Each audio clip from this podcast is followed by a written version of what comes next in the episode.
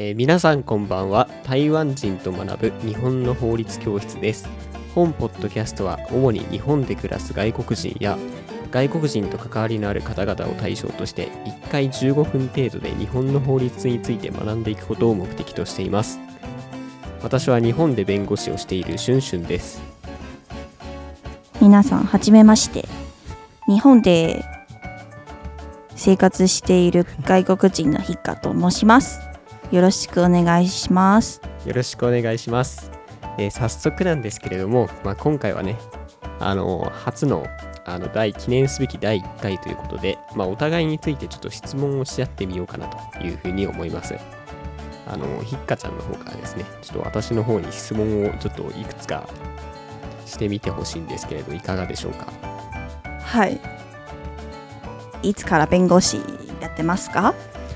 あの弁護士としては私はまだ2年目なんですけれども、えーとまあ、弁護士として基本的にはあの労働事件会社側ですね。あの使用者側の弁護士としてあの活動をしています。でほとんど弁護士としてはもうあの会社側の労働案件ばっかり取り扱っているので、まあ、労働案件に関してのあの経験は、まあ、2年目なんですけれどもあの労働事件に関してはかなりの経験値が溜まっているのではないかなと自分では思っています。なるほど自信を持っていらっしゃるってことですねあもう労働案件については、まあ、結構自信はあると言える言えます。でも普通にあの普通の労働者の味方はしてくれないんですよね まあそうですね、あの私が所属している事務所では、あのーもうもっぱら100%、あのー会社側の弁護士として活動しています。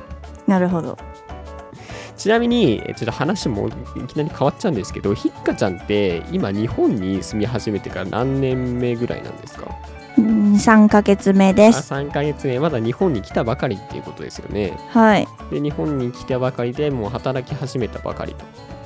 はいまあそういうことですよね。とじゃあ日本で暮らしてて、なんか気になる、あの日本に関する法律、まあルールとか、なんかあったりしないですかね？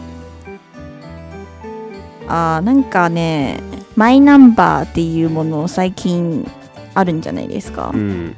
あれは日本人のみだと思ってたんだけど会社に作ってきなさいって言われて作って作ったんですけれどもなんかめちゃくちゃそのマイナンバーカードを手に入れるまでが長いんですよねうん。まあそうですね。外国人も同じようにね、日本と同じように、日本人と同じようにマイナンバーカードを作ることになっているんで、まあ手続きはまあ確かに、まあめんどくさいですよね。うんあれって何割くらいみんな持ってますかね？いやーどうなんだろう今ちょっとデータが手元に調べそこはちょっと調べないと分かんないんですけどだいぶでも普及してきてるんじゃないですかね。なんかとなんかそのマイナンバー制度が始まったのがいつだったかな？2015年前後とかそれくらいだったと思うんですけど。あの当時めっちゃみんな作り気なかった作る気なかった気がするんだけどめっちゃ復旧したんですね。あの最近はだいぶ普及してきてるかなと思います。あの政府とかもあのマイナンバーカード作ったらポイントを上げるとかね、あのポイントをし付与してるとか、そういうことをやってたので、ポイントは何？金として使える？えっと、何で使えたんだっけな、なんか、あのそうですね、なんかお金というか、あの1ポイント1円とかでは使えた気がします。私も確かですね、ポイントもらったんだけど、使ってないかもしれないな、でも。うん。そうそう。だからあの、まあ、このポッドキャストはですねあの冒頭でも述べた通り、まあ、日本で暮らし始めたねあの外国人の台湾人のひっかちゃんがねあの気になる日本の法律について学んでいきたいなというふうに、え考えております。まあ、別にひっかちゃんが気にならない行動でもう取り上げてはいきたいと思うんですけれども まあ日本の法律についてねあの興味がある、まあ、外国人とか、まあ、外国人と関わりのある日本人の方ですね、あのーを対象にしてあの本ポッ本ポッドキャストやっていきたいなというふうに思っています。じゃあ、まあさっきね、あの在住歴、日本在住歴ちょっと聞いちゃったんで、あの日本に来るまでひっかちゃんが何をしていたのかと何していたのか。うん。うーん。大学院に通ってて学生でした。うん。で新卒として日本に来ました。日本の会社に新卒メンバーとして加入してもらいました。えっ、と大学院を卒業したのはいつですか？大学院卒業したのは2022年の11月ぐらいです。22年就職活動をじゃあ始めたタイミングはどれくらいなんですか？は2022年の夏ぐらいですかね。6月？あー6月。ああ夏ね、うん。だった気がします。ってことはまあじゃあ就卒業する割とまあ直前というかそれぐらいの時期に就職活動を始めたっていうことですかね。いや本当は卒業予定は2022年の6月でした。でも論文が間に合わなくてあのー延長することが分かってじゃあ論文のことを一回忘れて就活を始めました。その時にたまたまラッキーなことに今の会社の内定をもらいました。えー感じです。いやろ留年、まあ、留年っていうか、まあ、6月に留年というか卒業できないことが決まってそのタイミングで就職活動を始めたってことですか？あきそうですね。論文が間に合わないことが分かって始めました。なるほど 台湾人の人たちってどうなんですか？就職活動を始めるタイミングって。なんか大学とか大学院卒業する前後とかもっと早い段階とか。いや日本人早すぎると思うんですよね。卒業前1年とかやってますよね。そうですね。全うん。早すぎませんか？普通に留年するリスク高すぎませんか？まあみんな留年しないように頑張ってるんで、まあ、そうですね。日本の、まあ、大学生とかだともう4年生になる前の段階とかで始める人が多いですかね。で台湾の人はどうなんですか？は台湾いや台湾だけじゃないと思うんですけど。うん。早いのは日本だけだと思いますけど。ああそうだね。なんか多うん。分台湾だけじゃなくて割とうんみんなはね大体卒業卒業することが第一の前提で、卒業できるって分かってから始まると思う。ああまあそうだね。日本が確かにちょっと諸外国に比べると早いっていうのはあるかもしれない。そうなると卒業予定の2ヶ月3ヶ月前からかななんならなんか卒業してから就職活動を始めるっていう人も多い。全然多いと思う。卒業するためにやらなきゃいけないことが多すぎて就職のことを考えられない人だっていっぱいいると思います。そうですよね、うん。なんであの、まあ、外国人を採用する方したいと思っている方はあの日本人のあの新卒そう。同じような感じ感覚で外国人採用したいと思ってもあのそもそも採用活動あ就職活動をねあの外国人の方々まだ始めてないとそう。いう可能性もあるんであの外国人を、まあ、採用したいっていう思っている方々企業の方々はね、あのーちょっとそういったことも意識してあのーなんですかね採用活動を進めていく必要ことを考えないといけないかなということはあると思います。そうなんですよね。私はす卒業遅れなかったら日本就活やってないと思います。そう。だってしあの卒業しちゃったら新卒じゃなくなるじゃないですか。うんうん。そうですね。うん。うまく日本のその新卒を取りたがっている性質をうまく利用して。なるほど。決まったんです。それはまあそこはまあ良かったですよね。うん。えちなみに、はい。今どんな会社で働いてるんですか？あの今はねウェブマーケティングのコンサルティング会社うん。で働いています。マーケティングのコンサルちょっと難しそうですね。えっと今は、えー、と3ヶ月目、はい。入社してから3ヶ月目、そうです。うん、使用期間中とかってことですか？そうですね。一応ね3ヶ月で書かれてますよね。まだギリギリ 使用期間中か。うん、なるほどね。まあちょっと使用期間中に関するなんか法律問題とかっていうのも結構あるんですけど、ちょっと今日はね、あのそういったことは、あまた別の機会にお話をしていこうかなと。え今日話さないんですか？ちょっと今日はね、あの最初の枠でそこまでは なかなか話めっちゃ気になることはいっぱいあるんです。そうですね。じゃあそこはし使用期間について、うん、使用期間に関しては結構いろいろ法律問題あるのであのまた別の機会にね取り上げることができればなというふうに思い助かります。えーでまあ外会社がですね、まあ、外国人を、まあ、雇用したいっていうふうに時に、まあ、考えなきゃいけないことって、まあ、会社としては、まあ、いくつかあると思うんですけどもまず、まあ、外国人か雇用したい場合はですねあの在留資格のことを考えなきゃいけないですね。うん。うん、でひっかちゃんはちなみに今どんな在留資格で日本に滞在してるんですか？在留資格国際業務なんちゃら書いてあります。ああ技術あの人文知識ああそれっぽい。それっぽいです。うん、っていうのがあってあの、まあ、いわゆる擬人国って言われるんですけれども、まあ、そういった在留資格で今日本で活動をしていると。はい。いうことですよね。在留カード今手元にあったりするんですか？ありますよ。ありますか、まあ、あのそこのね在留カードにはそれは書いてあると思う。んで、まあ、その資格で今いると、まあ、いうことですよね。ちなみにその在留資格在留カードはい。空港でもらってますよね。そう、ん。その場で作ったんですよね。びっくりしました。そう。なんかその在留資格はまあ空港でもらうことになってると。なんか台湾でビザの申請してまず紙をもらうんです、うん。その紙がパスポートに貼られてました。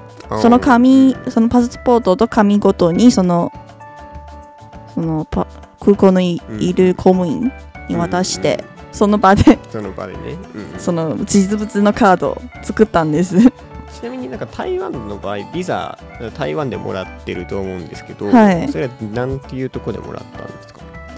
まあねいつも大大使館で言ってますけど、うん。本当は大使館じゃなくて、日本交流協会っうん、うん、ていうところ、ね。はい、国交ないんで、うん、で台北と高尾にその事務所があるんでした。はい。うん、なるほどなるほど。でそこでビザをもらうと。はい。でまあ、そのビザをもらうためにも、まあ、会社は結構、あのー雇いたいと思っている外国人の方に協力しなきゃいけなくて、えー、と在留資格認定証明書。そううちの会社もね、初めて私のように外国にいる外国人をの新卒メンバーを初めて雇うんですよねだからうん会社としても初めてのことだったんですああ、今まで外国人はいるけど、みんな中途採用。か中途採用かもともと日本にいる方？ああ、はいはい。日本で外国日本日本の大学にあ通ってたあ留留学生とか。うん。はい。あそうだよね。なんかその在留資格を得るときあの雇用するときにですね、まあ、外外外国人を外国からひっかちゃんみたいに外国から呼び寄せる場合とすでに日本で活動している外国人を雇う場合でまたちょっとねやることが違うというか注意しなきゃいけないことが違ってきます。うんまあ、海外から呼び寄せるときはそのまず在留資格認定証明書っていうのを、まあ、得なきゃいけないので会社はですねそのそれを得るためにあの結構手続きを踏まなきゃいけないと。台北経済なんちゃら事務所？うんうんうんうん でまずそれをもらって提出して許可証をもらうんです。その許可証を私に送ってもらって私はその許可証をまた台湾のその日本交流協会に行ってビザの申請初めてできます。そうです。めんどくさいですようんねね。だから日本日本の別普通の募集者がいればそっち優先しちゃうんですよね。そう考えると。外国人が欲しいと思ってあの雇っているはずなんでそんなことはないとは思いますが、うん、逆にですね会社がですね、まあ、国内にすでにいる留学生とかをまあ雇いたいっていう場合は今度また在留資格のまあ変更の変更に関するあの届け出とか申請しなきゃいけないのでまた別のねあの海外から呼び寄せる場合と別の手続きを取んなきゃいけないっていうことにはまあ注意が必要ですね。うん。うん。でちなみにあの今度募集の話になるんですけどひっかちゃんは今の会社にあのどうやって申し込んだんですか？応募どするとき。うやって申し込んだ？とかどっかでパソあのパソコンとか使ってとかもう応募したのかそれとも知り合いづていでやいや普通にうんエージェントを使ってエージェントを通じて今の会社につながったんです、人材紹介会社ってことですかね。そう。ん。なんか今までその今の会社以外に応募した会社ってあるんですか？ありますよ。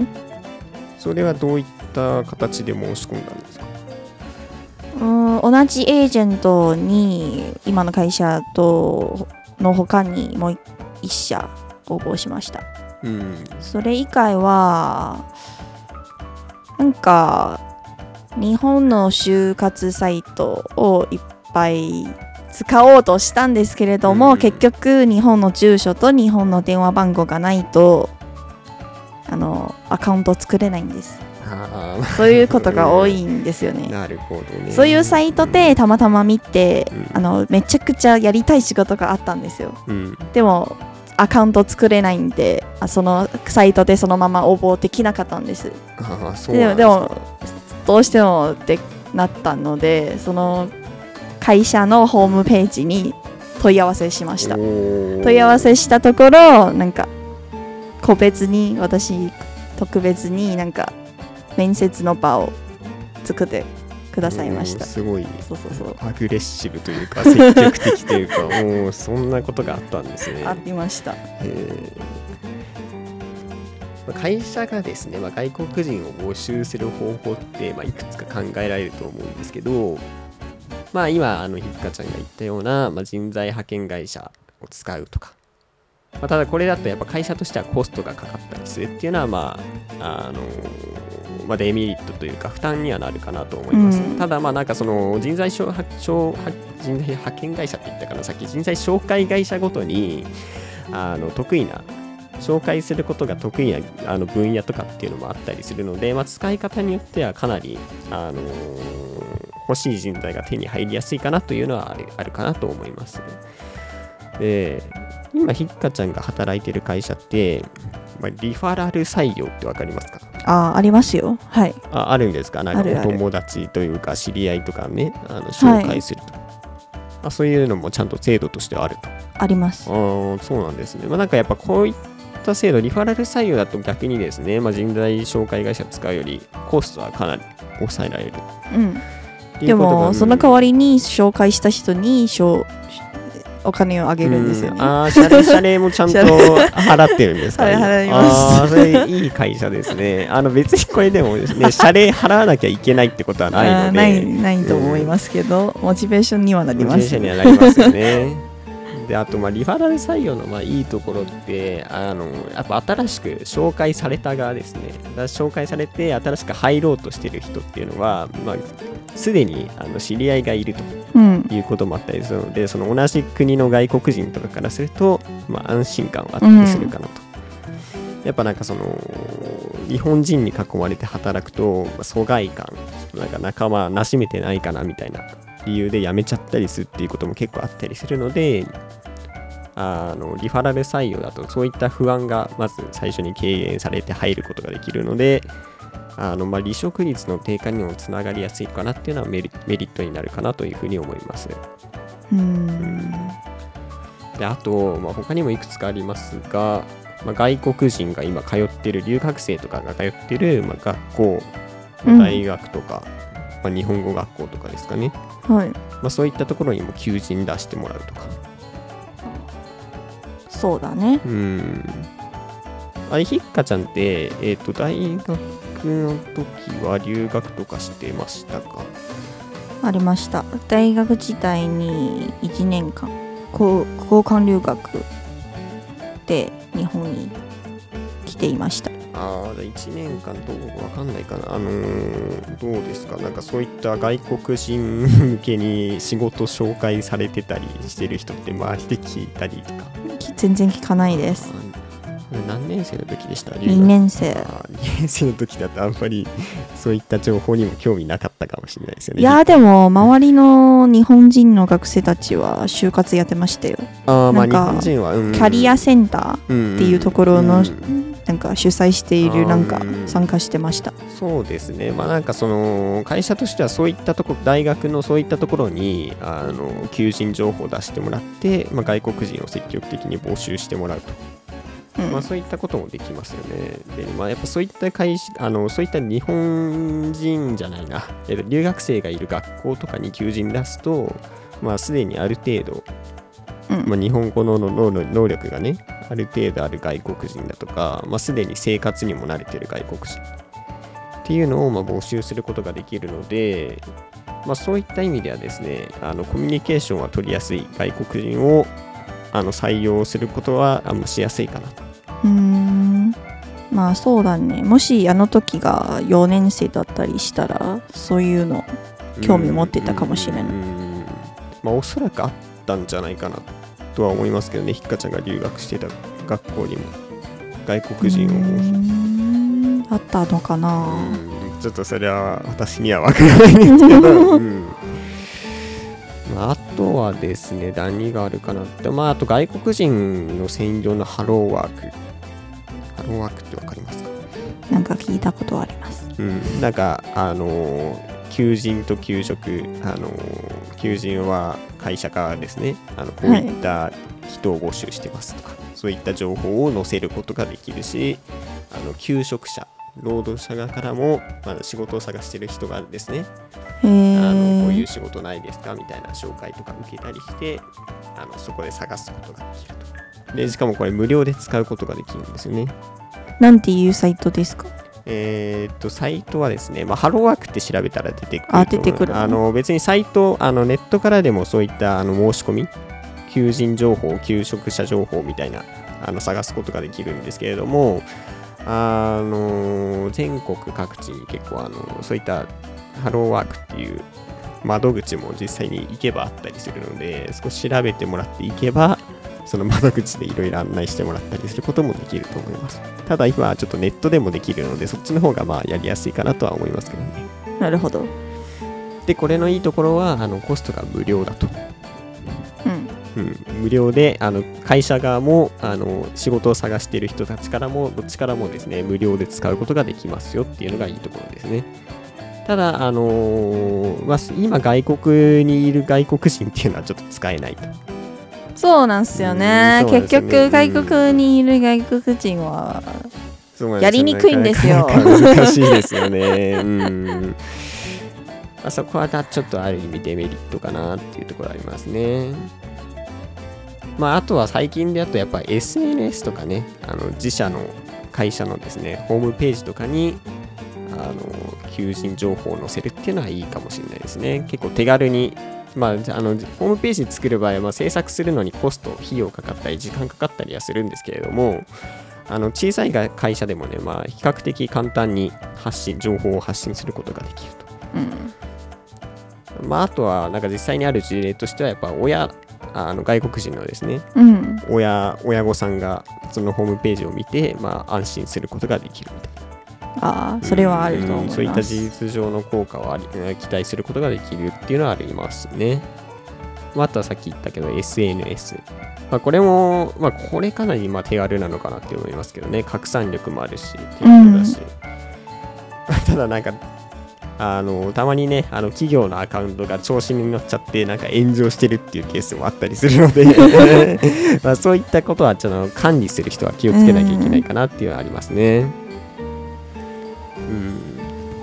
で、まだまだありますけど、あと、エスニックメディアってわかりますか？聞聞いたことないです。うんまあ、ちょっとそういうと言葉だと聞き慣れないかもしれないんですけど、まあ、あの日本でねあの母国ではない地域で暮らすねあの外国人住民があのその国のその人が住んでる国に国の人たちに向けて作られた新聞とかね、そういうのあるの、うん、そういうのあるんですよ。あの台湾だとちょっとですね私さっき実は調べたんですけど簡単に見当たらなかったですね。あのもしかしたらあの台湾の反対時で書かれた新聞とかちゃんと今、新聞聞読む人っていますか？あーどうなんですかね。でも一応そういうのもあのエスニックメディアっていうんですけどちゃんとあるんですよへね。え。効果なさそうですね。ただこれちょっと後で話そうと思ったんですけどあの求人情報を出すときに国籍であの募集要件あの応募条件をかけるってことできないんですよ。例えば台湾人の方限定で。